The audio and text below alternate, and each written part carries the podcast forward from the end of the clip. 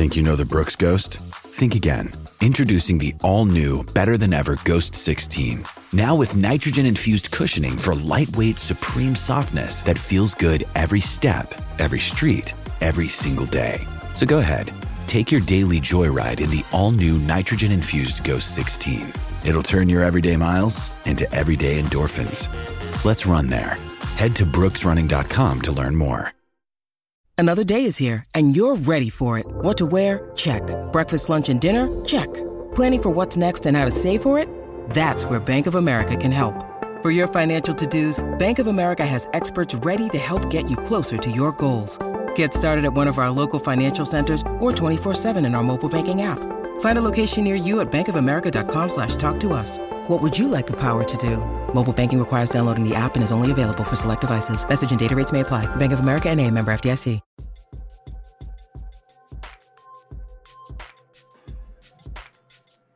All right. Welcome in, everybody, to the Garden Report. My name is Jimmy Toscano. I am your host out of the bullpen today. John Zanis can't make it for the game, for the post-game show, so it's me. It's A-Sherrod Blakely in the flesh, live from the TD Garden after the Celtics drop their preseason game to the Toronto Raptors. We did have the graphic up there. What was that final score? It was 125 to 119. In overtime, a game that you thought the Celtics had. I think everyone thought they had as that fourth quarter started, but starters came out, the deep bench, we'll call it, the very, very deep bench, a bench that we may not see again, went in the fourth quarter. The Raptors, you know, maybe a little Nick Nurse try-hard situation there. Raptors kind of kept it going in the fourth, and they took it in overtime. But I think the main takeaways we're going to focus on are probably from the first half more than anything else. So, Sherrod, you were there tonight. Take us through some of the main things you saw with that starting unit.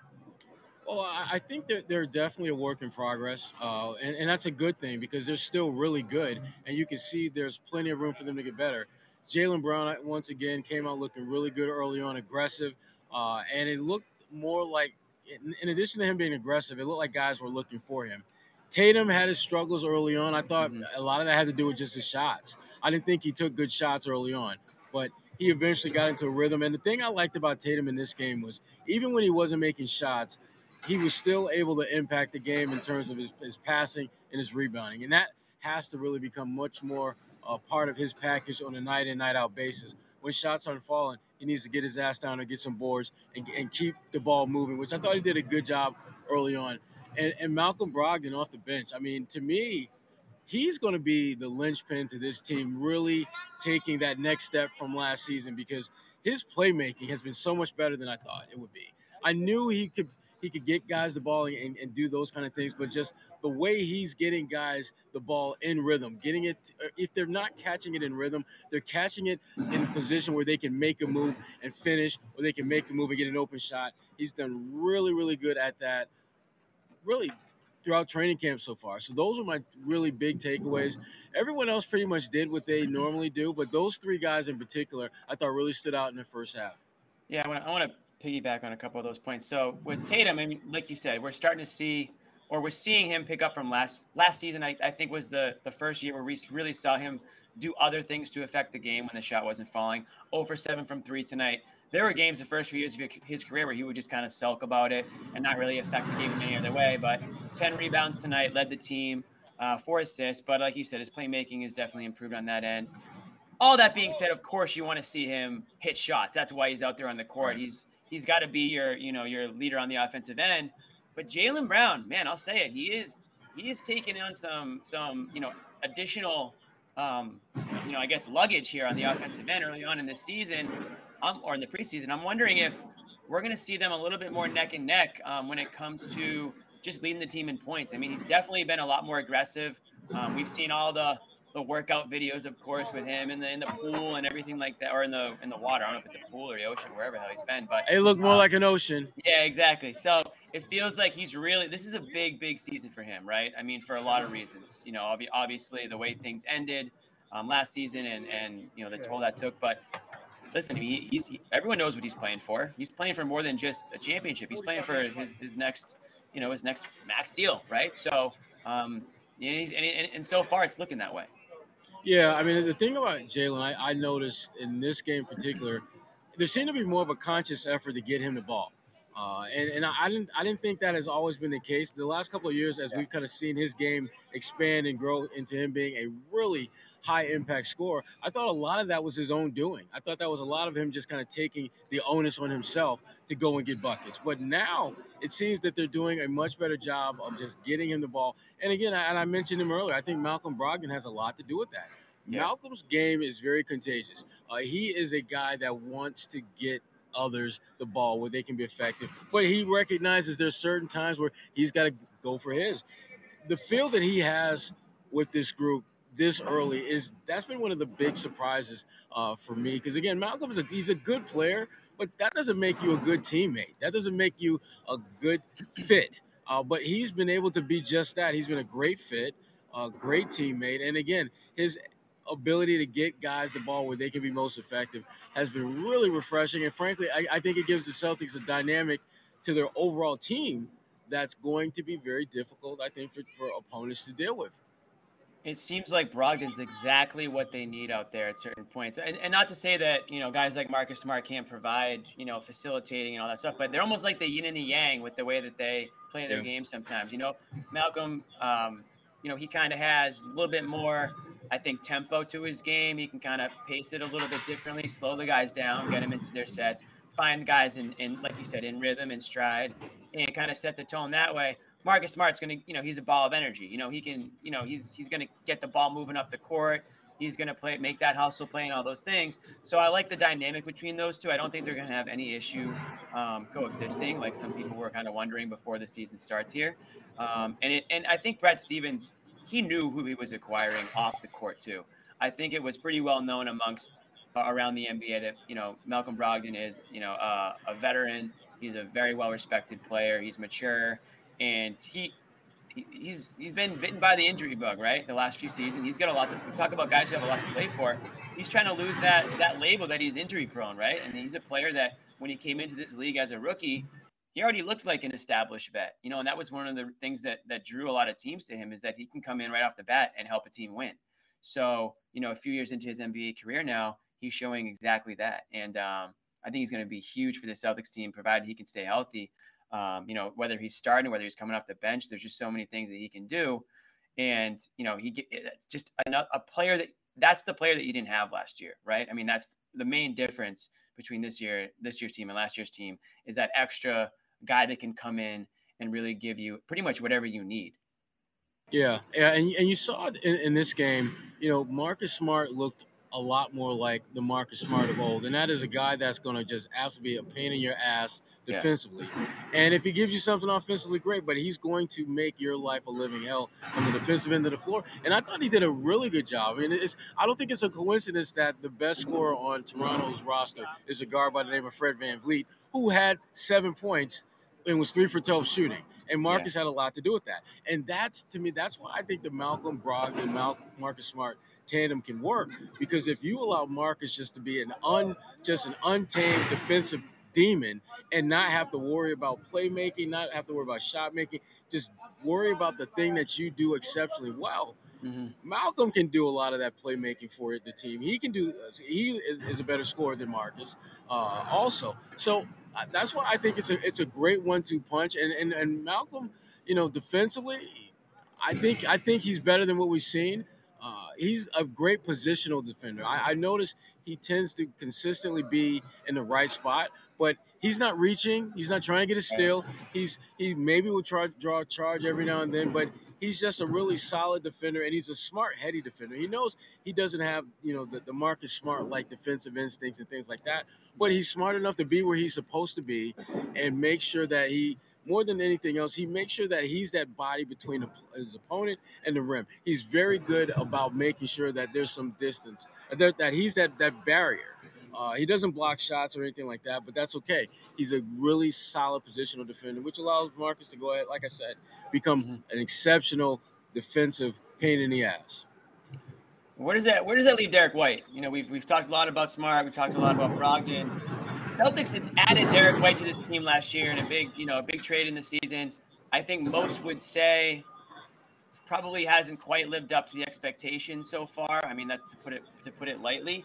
How does Brogdon change Derek White's role? Does it change it at all? Does it make White more expendable? Does it make, talking about dynamics, where do you see White fitting in here with this team? Well, I think with Derek, I think he's starting to figure out exactly what he needs to do. I don't think they necessarily knew how to utilize him earlier. This year, he's basically playing a little bit more off the ball. I think they're looking for him to be a little bit more of maybe a hockey assist guy who can occasionally knock down shots. I thought it was really telling that he was 2 for 3 from three-point range. And there was another three that he hit that was waved off because there was a call made before, right as he launched it against the Celtics. So I think Derek's going to be fine. I think he gives him another option. He gives him another multi-positional player out there who can really play the 2-3 and in small ball lineups could potentially play some forward defensively. And that, to me, I think for the Celtics, that's the one thing. If there's one thing you take away from last year's run, it's good to have options. And Your options don't have to always look the same or play the same. Everyone has different strengths and weaknesses, and certainly with Derek, he's not the greatest shooter in the world, but his versatility as a defender and playmaker is something that can benefit the Celtics. And this was a solid game for him. It wasn't a great game, but it was a solid game. And he's a guy that, again, I do think that over the course of the season, there are going to be nights where he's going to will you to victory. And it's not going to be a ton of nights. But when the margin of success and playoff seeding is going to be as thin as I believe it'll be this year, his great games might be the difference between you getting the number 2 seed versus the number 4 or 5. And so that's, to me, that's why he has value. You're not counting on him to be great every night, but every now and then he can be great. On the nights when he's not, he needs to be solid. And then tonight was a solid night for him. Yeah, I mean, I think when you look at where the team was going into half, a solid double-digit lead. Played just as strong in that third quarter there. There's a lot of things to like. We'll talk about the fourth quarter. We have to. I mean, this is a game recap. Now, with about 7 minutes left in the fourth, Celtics lineup is Justin Jackson, Sam Hauser, Broderick Thomas, our guy Kevin Gelley, and Peyton Pritchard. And the S hit the F, and you know what that stands for. And I think anyone who watched that game, it was kind of funny because typically you would be ripping your hair out at a loss like this, but because it's preseason, because you see the players that you saw in the game. You knew that Celtics weren't going to just go ahead and put the starters back in the game just to get this win. So you kind of take it with a grain of salt. Of course, you want to see that bench unit try to close things out. You got a guy like Hauser in there. You have a guy like Pritchard in there. What'd you see from those two guys? Because those might be the only two guys out of that group that we're going to see later on this season, I would imagine. So any positives to take out of that? I thought Pritchard had a pretty bad game, to be completely honest. He was a minus 25 and maybe it was some of the players he was with out there, but I just thought that, it's pretty self-explanatory if you watch the end of that fourth quarter in the overtime there. Nobody could get a shot to fall. I would slightly disagree with that only because the one guy who did have shots falling, I didn't think they did a good enough job down the stretch. Hauser. Hauser's shooting damn near 60-70% from three-point range in the preseason. And the thing that he showed tonight was he's more than just a three-point sniper. That three-point play he converted with a minute 11 to play in regulation. That was nice. He put him up. That was nice. And that wasn't the first time in this game that he put it on the floor and was able to do some work in the paint. And that, to me, is why he's going. You're going to have to play him because he has the ability to give you something off that bench. And when you got a playmaker like Malcolm and a sniper like Hauser coming off the bench, those two guys can help you, can basically – give you a little something when you have Jaylen and or Jason on the bench. That's what this – again, as I mentioned earlier, you got to have options. You have to have guys who can give you different things. And right now, if you look at this roster, there is no better shooter on this team than Sam Hauser. All right, quick pause to tell you about our exclusive wagering partners and one of our sponsors here at the Garden Report, Bet Online. Over at betonline.ag, football is back, and BetOnline is your number one source for all your football betting needs and sports info this season. Find all of the latest football odds, news, and game matchups. BetOnline is your continued source for all your wagering information, including live betting, free contests, and live scores. Always the fastest and easiest way to bet on all your favorite sports and events, including, of course, MLB, MMA, tennis, boxing, and of course, even golf. You know you're going to have basketball and hockey coming around the corner as well, so get ready for that. Use our promo code CLNS50 to receive your 50% welcome bonus on your first deposit. Once again, that code is CLNS50. Receive a 50% welcome bonus on your first deposit. Bet Online, where the game starts. Yeah, I don't even think it's even close. And I'm talking about just flat out can make shots. I'm not talking about put it on the floor, pull up, and all that other stuff. Right. Just make shots. I think he's the best. Well, this is what Xanis is hot on right now, and if he was on the show, he'd be screaming about it right now. We heard about the legend of Hauser many points last season, right? He's shooting the lights out in Maine. He's like, and there's a lot of Celtics fans, diehard Celtics fans who were screaming, Hauser can play, put Hauser in. Celtics never did it, right? And they needed shooting many times. And the question is, how much better really could he have gotten from last year? I mean, he was a great shooter last year. He's still a great shooter now. And he's not, and John's point is this, he's not killing them on the defensive end either. So why couldn't he get burned last season? And basically what you're telling me is that we should expect to see, Hauser minutes as we enter this season here. Well, yeah, with Danilo Gallinari's injury, I think that pretty much, opened the door and then some for Sam to get minutes. I think even if Danilo were healthy, they'd find a way to get Sam on the floor. But back to your original question about him not playing last year, he wasn't ready. I mean, there was no one within that organization second-guessing themselves about Sam Hauser, because as good a shooter as he may be in an open gym and as good a shooter as he may be in an occasional 5-on-5, when he got a chance to play, he didn't light the world on fire. Tonight, he made his first 3 threes. That's how you get minutes. If you are a guy that's getting on the floor and going in you're going to get limited minutes, you have to waste no time in making an impact. Tonight was a great example of how you can basically force them to play you. He made his first 3 shots. If you're a sniper and they're leaving you wide open, you make them pay. That's exactly what he did. So I understand the thinking behind what if he played more last year than how much better they'd be? Well, he wasn't ready because when he got his opportunities, he did not make the most of it. This year, he's doing that. And I think last season was a bit of a kind of a wake-up call of sorts. But what Matt Ryan did in Summer League while Sam was hurt, that was the big-time wide open. Like, yo, when I get back out here, I got to do what I'm paid to do. I mean, they're guaranteeing me, for a couple years here, they're investing in me, and they're only going to be comfortable with that unless I do one thing well, and that's make shots. And that's what he did. Now, you had mentioned Pritchard earlier. I didn't think he played a good game either.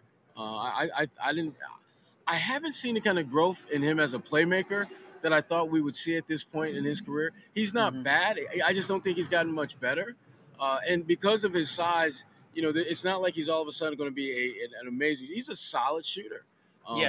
I don't think he's got distributor. For sure. I don't think his playmaking has gotten any better. I think his shot making is about what it was when he came into the league. He was a good shooter coming into the league, but how it is. The longer you're in the league, if you don't show growth, it's like anything else. If it doesn't grow, it's going to eventually wither away and not be of value. And that's my concern with Peyton. I think he's a good player. I don't think he's growing the kind of way that you would think someone who's been in this system would grow. And the Celtics,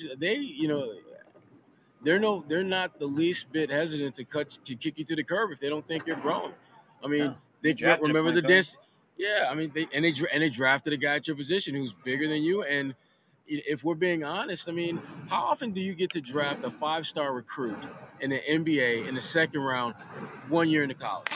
Right. There's a reason why he was that highly thought of coming out of high school, and you were able to get him with like a second-round pick, which again, he's a project. I mean, a couple years from now, who knows? Or a year from now, right? All right. So, if he's able to become more of a shot maker in the next year or so, and he has good playmaking skills, which I think he does, Peyton becomes somewhat expendable. And I hate to put it that way because I think he's a solid NBA player, and I think he's going to be in the NBA for a long time. He's a role in some fashion. I just don't know if he's going to be here because the way that they're starting to stockpile this roster, and the fact is, I don't think he's gotten much better since he got here. Right. Real quick, circling back to Hauser, Bobby Manning, who is also at the Garden and will be joining us at some point. It looks like he was in the interview room with Hauser, and they must have asked Hauser a question on C's confidence in him. And he says, you never want to see one of your teammates like Gallinari go down, but it's definitely next man up mentality. So that's a good attitude for him to have. And we can see it out there. You know, he looks aggressive out there on the court. He's taking his shots. He looks confident. And there's no reason to believe the shot's not going to fall. It's been falling at, like you mentioned, a pretty ridiculous clip right now. So speaking of Bobby, I think he's going to be joining us very shortly. Before he does, we want to talk to you guys about one of our favorite sponsors, especially one of my favorite sponsors, Calm. You guys want to hit up calm.com/garden. We'll give you 40% off a Calm premium subscription. I have the app. Sherrod has the app. Everybody on the show has the app. This app can change your life.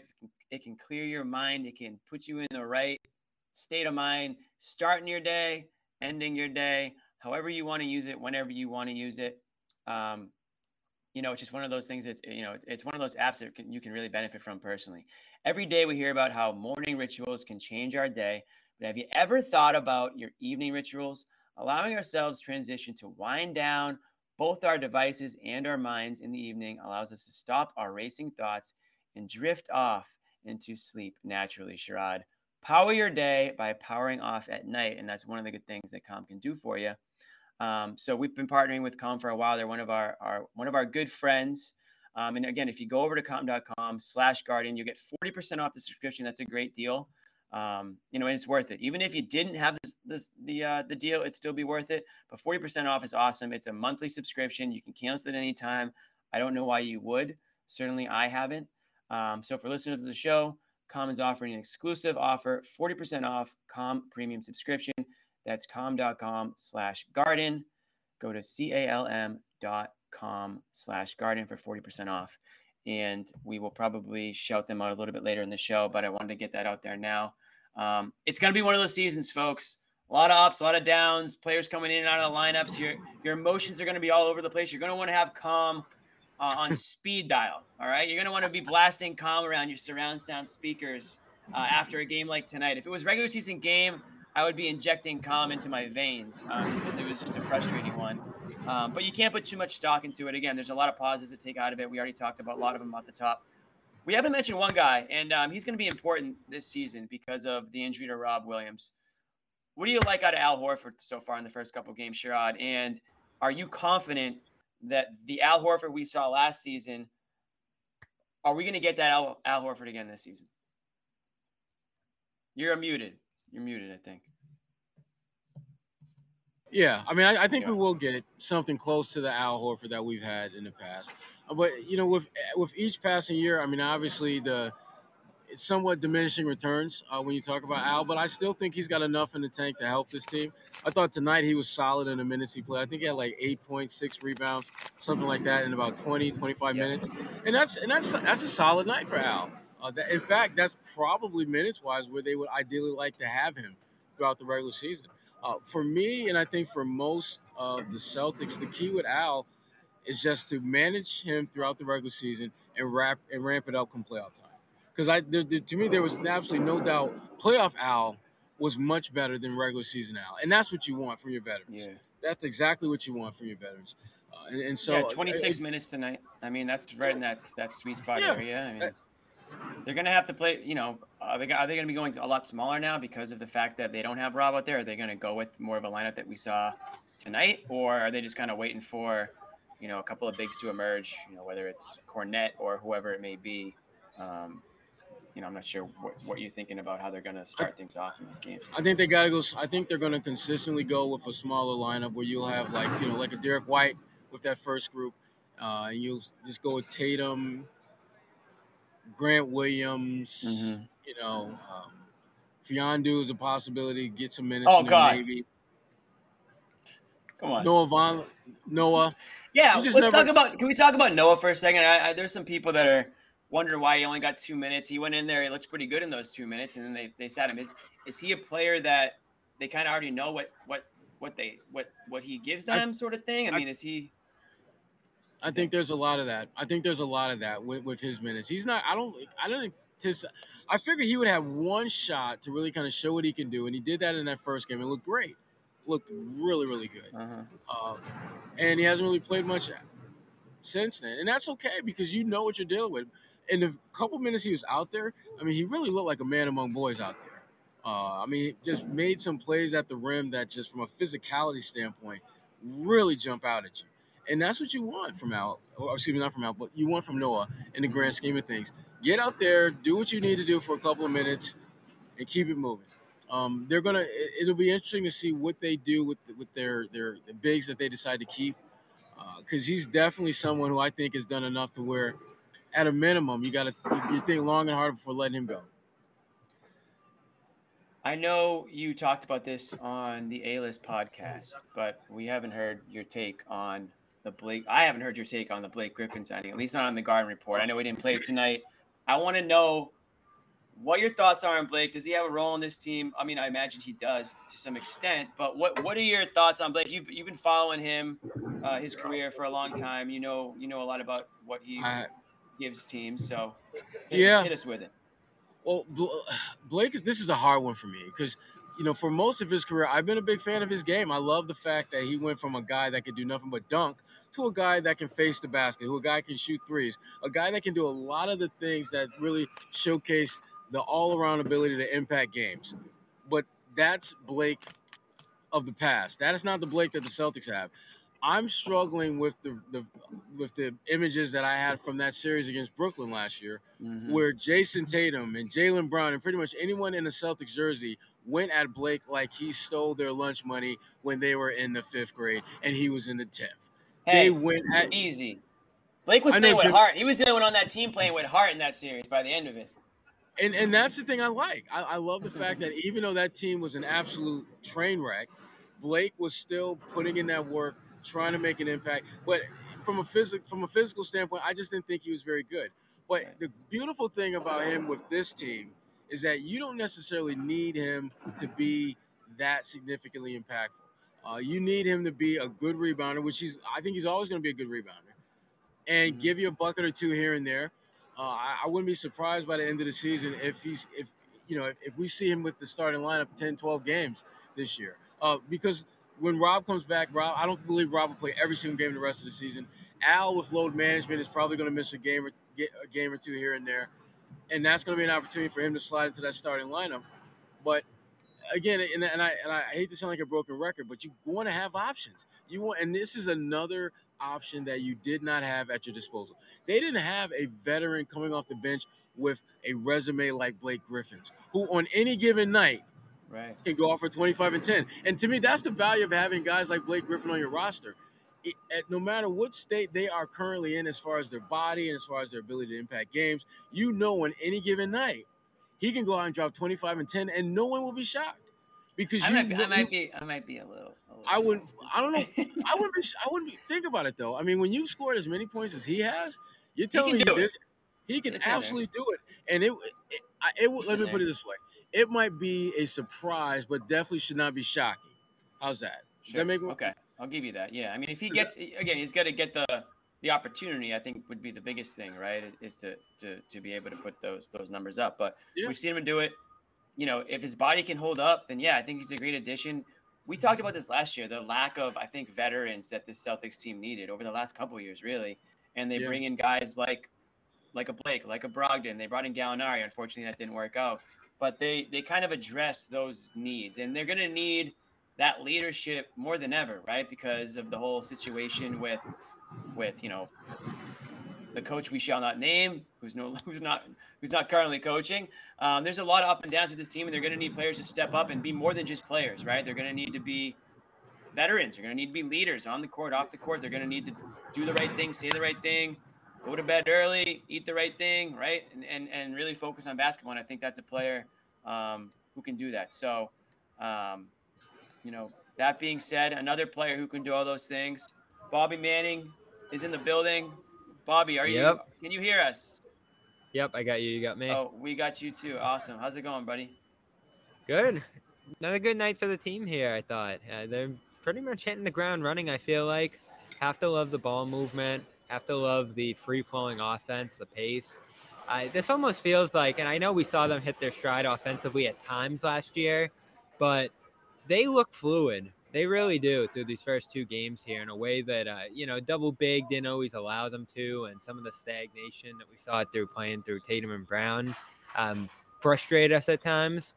Mm-hmm. Turnovers aside, these first two games, I thought they've looked awesome and versatile and just a little bit more fast-paced than last year. And you're almost starting to see Joe Mazzulla's own imprint on this team, I feel like. Some of it's because Rob's out, right? But overall, you have to be pretty impressed, I think, with where this team's at, given what happened to start training camp, given that their new head coach is stepping up from the third spot on the bench or wherever he was behind the bench. Mm-hmm. And you have a lot of players coming back, some new players getting integrated, and it all just looks pretty smooth to me, which is really encouraging. Okay, yeah, sure, I go. No, I was just going to say, I mean, that's typically what happens when you add veterans who are coming in with the right attitude. Not veterans who are coming in to expect to play 20, 30, 40 minutes, but veterans who are just like, just tell me what you need, coach, and I'm going to make it happen. You look at Brogdon. I mean, Brogdon has shown the ability to be an efficient scorer on multiple levels. He's been, I mean, he led Indiana in scoring, well, I think like 2 out of 3 years or something like that. So it's not like he can't score, and he's not like he can't do it efficiently, because remember, it wasn't that long ago where he had a 50-40-90 season, something that is extremely difficult to do in the NBA, shooting better than 50% from the field and 40% from three-point range and 90% from the free throw line. So offensively, he can get buckets and he can get them efficiently, but clearly he's been around these guys long enough to realize my greatest gift to this team is my playmaking. I can get Jaylen and Jason and Al and anyone else on the floor, Sam Hauser, you name them, I can get them the ball where they can either score in that position or take a couple dribbles to get an even better spot to score from. And he's done that consistently through these first couple games, and I anticipate we'll see him more in playmaking mode than we've seen him in some of his other stops before he got to Boston. And that's a great – again, that's what a veteran will do. A veteran will figure out what the hell they need to do to help the team win, and Brogdon has clearly figured that out early on. And he said the right things in training camp. We heard that he was going to do this, right? And to see him put in the action right away is super encouraging. I thought one of my favorite plays tonight, and we'll talk a little Tatum too, I'm sure, here. Tatum's struggling early, right? He's missing all those threes. I know you didn't like the shot selection, Sherrod. Probably getting a little frustrated with himself. And Brogdon has this great lane for a bucket on the fast break and just kind of throws it up over his head for Tatum to get an easy dunk. And I think he ended up scoring like 3 straight. 10 the second quarter from there. So the way that they settled Tatum down, I thought was encouraging here too, because he was really struggling early. They got him some good looks inside. And I love that about this offense so far is that you have some other guys handling the ball at the top and letting Tatum play closer to the basket, getting him easier looks. He's going to have nights. We saw it last year where his shot just isn't there. And it was for much of early last season that we didn't see him shoot well at all. If you can get him good looks at the basket, free lanes, mismatches, that's going to lead to a night like this where 6-16, it's not great. This isn't what you want or expect from Tatum, but it ends up being a solid night instead of a bad night. So I thought, supported him well here. Yeah, Sherrod had a similar take on that. I think, talking about Tatum being able to do other things when the shot's falling. We all agree Tatum can't go 0-for-7 every night from 3 or anything close to that. They're obviously leaning on him to lead the team in scoring. Whether or not that happens every night, of course it won't, because you've got guys like Jaylen Brown who can more than fill that role when needed. But you want to have Tatum, obviously 18 points is far below what he's going to average this season.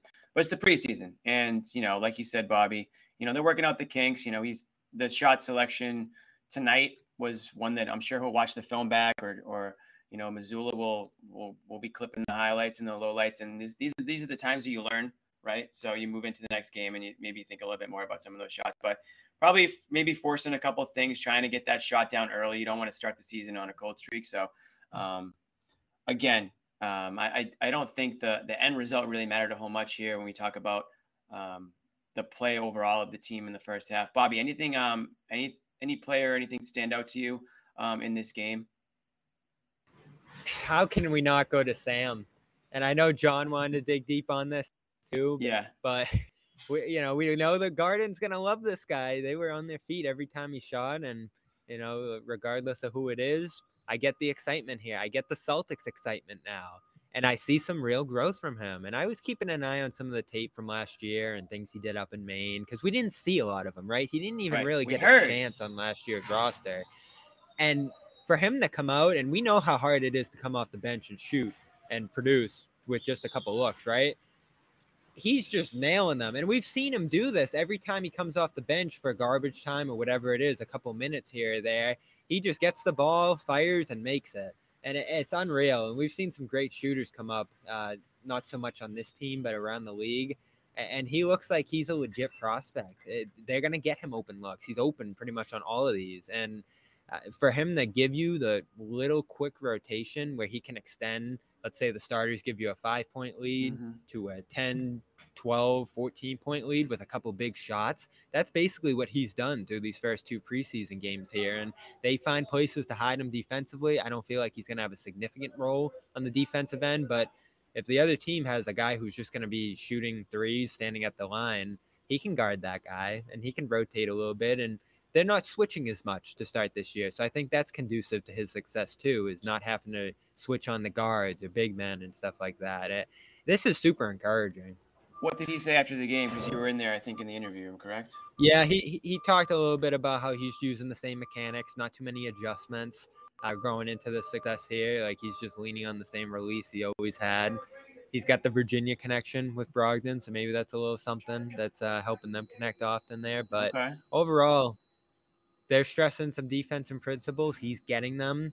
They feel comfortable playing him. And he's got to be super confident right now, the way he's shooting. 9 of 11 to start his preseason here with this team from three.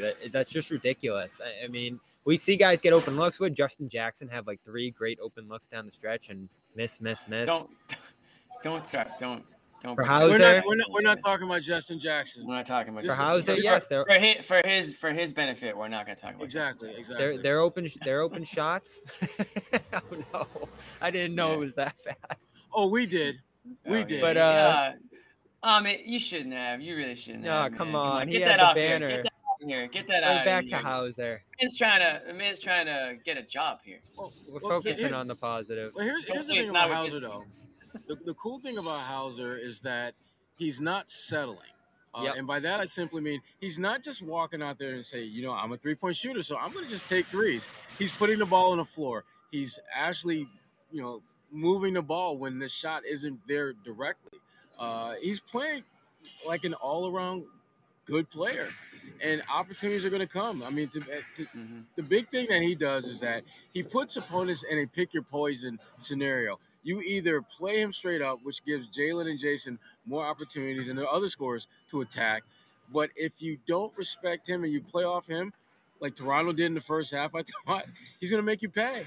And that's his ability to create space for himself and others. Again, that's what the really good shooters do, but the great ones are able to do that and recognize opportunities to get easy buckets, because 3-point shot is an easy shot, but guess what? A layup is an even easier shot.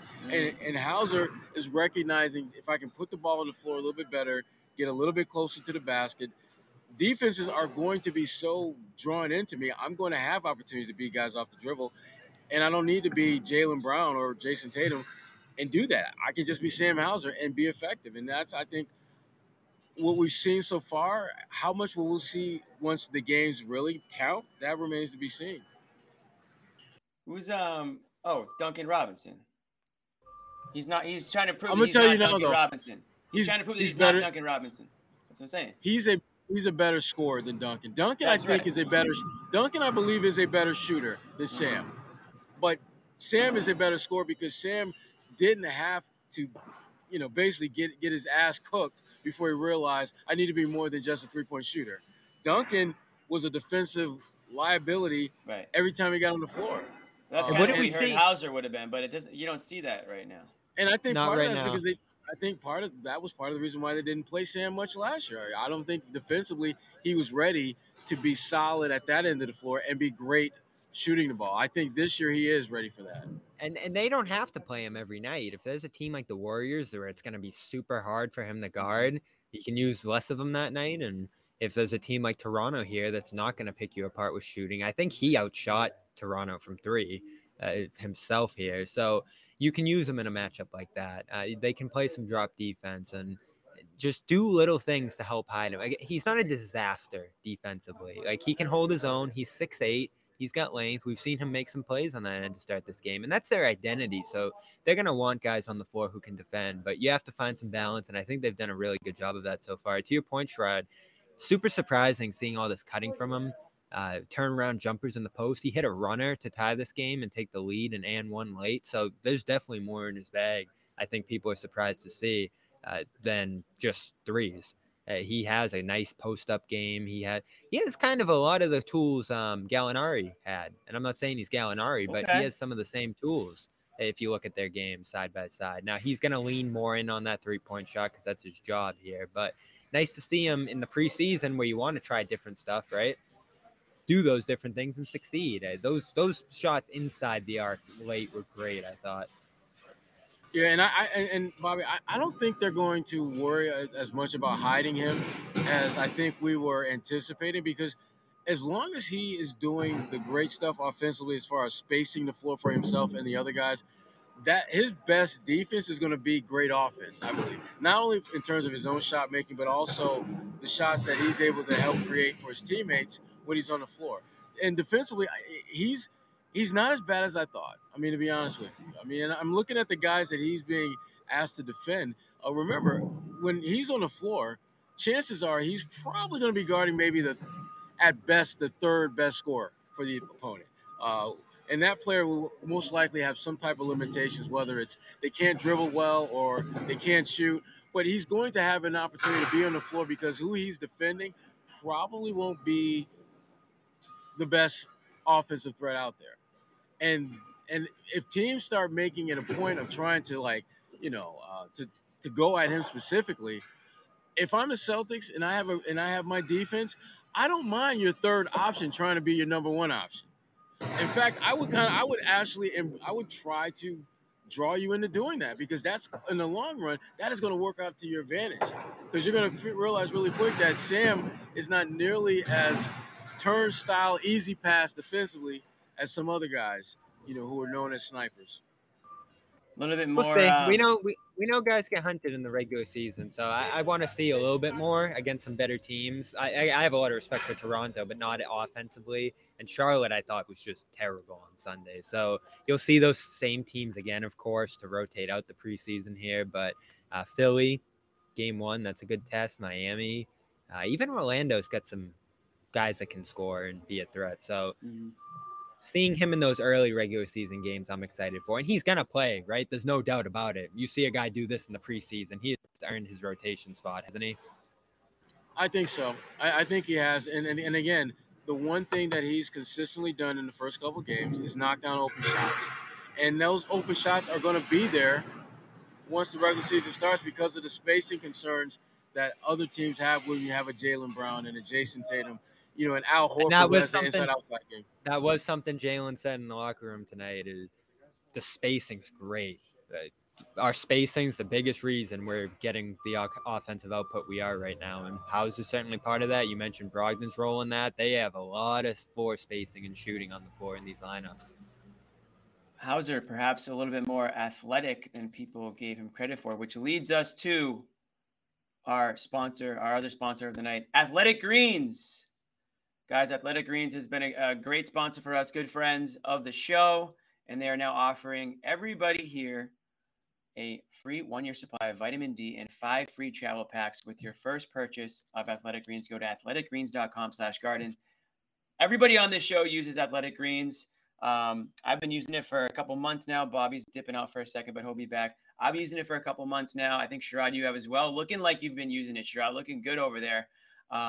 The thing I love about Athletic Greens is that it's just your one-stop shop, 75 vitamins, minerals, nutrients, everything you need to get your day going. It's the first thing I take every morning when I wake up, and it just kind of gives you that little pep, that little boost. It gives you the nutrients that you need to sort of get you through the long day. I mean, Sherrod's putting a late one in tonight, and it's going to be an early rise tomorrow, right? It's the grind of the season is here, Sherrod. And the taste is what gets me. I mean, it's – not nearly as chalky or bitter as a lot of you know, these type of products. And for me, that's huge.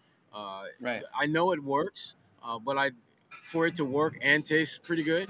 Yeah, you don't have to hold your nose every morning when you take it. Yeah, right, like, it's not like that beet juice and all that other crap that they got you mixing all these vegetables together. No, this is a lot different. It's lifestyle friendly, whether you eat keto, paleo, vegan, dairy-free, or gluten-free. Contains less than 1 gram of sugar, no GMOs, no nasty chemicals or artificial anything. It supports better sleep quality and recovery, supports mental clarity. We were talking about that earlier on. And it supports gut health too. It's the one thing, with the best things. Athletic Greens uses the best of the best products based on the latest science with constant product iterations and third-party testing. Was not expecting that word in there. And it costs less than $3 a day, which is less than a cup of coffee, right?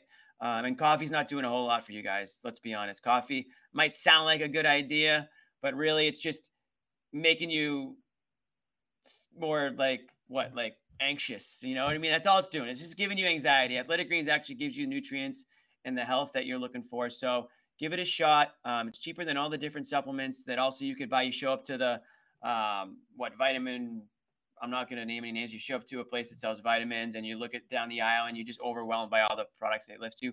This is just everything that you need in one. So again, it's time to reclaim your health and arm your immune system with convenient daily nutrients. It's just one scoop and a cup of water every day. That's it. No need for a million different pills and supplements to look out for your health.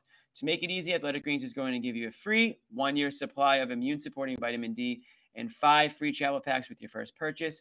All you have to do is visit athleticgreens.com/garden. Again, that is athleticgreens.com/garden to take ownership over your health and pick up the ultimate daily nutritional insurance. And as an added bonus to that, if you do sign up for athleticgreens.com, take a picture of your receipt, send a DM of the receipt to John Zanis on Twitter. I forget his handle. I think it's John_Zanis or something like that. You guys are following by now. Send a picture of your receipt and you will get a free phenomenal t-shirt. There it is, guys. Phenomenal t-shirt. This is the very first Garden Report t-shirt that we are going to be selling. So not only is it pretty stylish, it's one of the more popular coined phrases on the show. It's going to become an instant collector's item. So I think it's well worth it just for the shirt alone, but you're actually getting an unbelievable product in Athletic Greens. So go ahead and take a picture of that receipt, send it over to John, and he will set you up. He will mail you the shirt. We have all different sizes, so we're not going to just give you the double XL and make you swim in it or anything like that. Anyways, that's Athletic Greens. Thank you to them, guys, and we do appreciate any support you guys can give us. It allows us to keep doing this show. It's going to be a long season. It's going to be a fun season, and we hope that Athletic Greens will be hanging out with us throughout the course of it. Sherrod, until Bobby, I don't know if Bobby's done for the day or what his deal is, but it's just me and you again. So you got any thing that you haven't hit on yet that's grinding your gears or anything? I mean, we've hit on all the main, sexy topics. I mean, Sam Hauser, Tatum finding ways to contribute when the buckets aren't going. Jaylen Brown is looking more of a go-to player that not only does Jaylen going to Jaylen, but his teammates are now looking like they're going to Jaylen. Malcolm Brogdon, Al Horford, that's pretty much it. I mean, hopefully we'll get some type of update in the near future on Robert Williams and just see where he's at. I'm curious about that.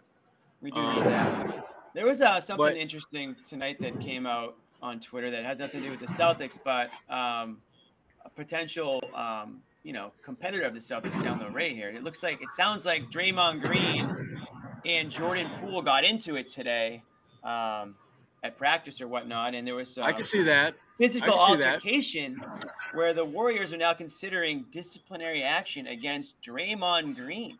So apparently Draymond, and I'm just going based on, what Twitter's coming out on Twitter here, but, Shams is reporting there was a physical altercation at Warriors practice.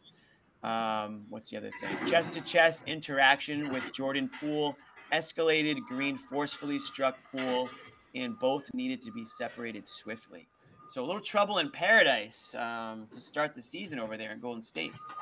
Well, hopefully for them it won't be like Bobby Portis, Nikola Mirotic 2.0, because that did not end well really for either guy. I mean, but Draymond, you know, that's not leadership quality though, Draymond. Come on, man, you can want to hit somebody, but as soon as you do, that's kind of crossing the line. Yeah, I mean, there's ways that you can motivate your teammates and get under their skin and try to push them to be better, but you don't physically push them to get better. Right. There's the literal sense, and then there's the figurative sense, and then he might have taken it a little too literally, needing to push Jordan. But Draymond's going to be fine. I mean, it's to me, these type of skirmishes have to happen to a team like Golden State, because when you look at all the breaks that they seem to get without really necessarily playing their way into those breaks, right, shit like that, stuff like this is supposed to happen. Right, it's supposed to happen. You know, I mean, think about the NBA Finals. I mean, how different would that have been if Jason Tatum didn't have health issues? And you look at when they had their first title run, every team they played in the playoffs was missing at least one starter. I mean, how often does that happen where you make a title run and every team you play is missing one starter for most or all of that series? So no, it doesn't happen enough. So yeah, I mean, Draymond getting into it with Poole Boy, I'm good with that. Hey, I'm get good it out of that. The way now, right? You don't want it to happen middle of the season or in the playoffs. So, and like you said, I guess the only interesting thing about that is you do kind of have three Warriors competing for a contract there, right? And Green and Poole are two of them. Not that motivates that, but that is kind of a dynamic on the Warriors this year that's going to be interesting. It's almost known going into this year that one of Poole, Wiggins, or Green probably isn't going to be back next year, which, I mean, every team has free agents every year, but those were three big-time guys who are part of that core out there. And, again, this might have had nothing to do with that at all, but that is something I've had my eyes on with the Warriors this year, is them pretty much forecasting that we might not have money for everybody at the end of this. One additional – sorry, Sherrod, what you got? No, go ahead, Jim. I was going to one additional tweet that Crispy Haynes tweeted. Draymond Green was apologetic in aftermath of the altercation with Jordan Poole, but there was a buildup stemming from teammates noticing a change in Poole's behavior throughout camp, with the guard on the verge of securing a lucrative extension.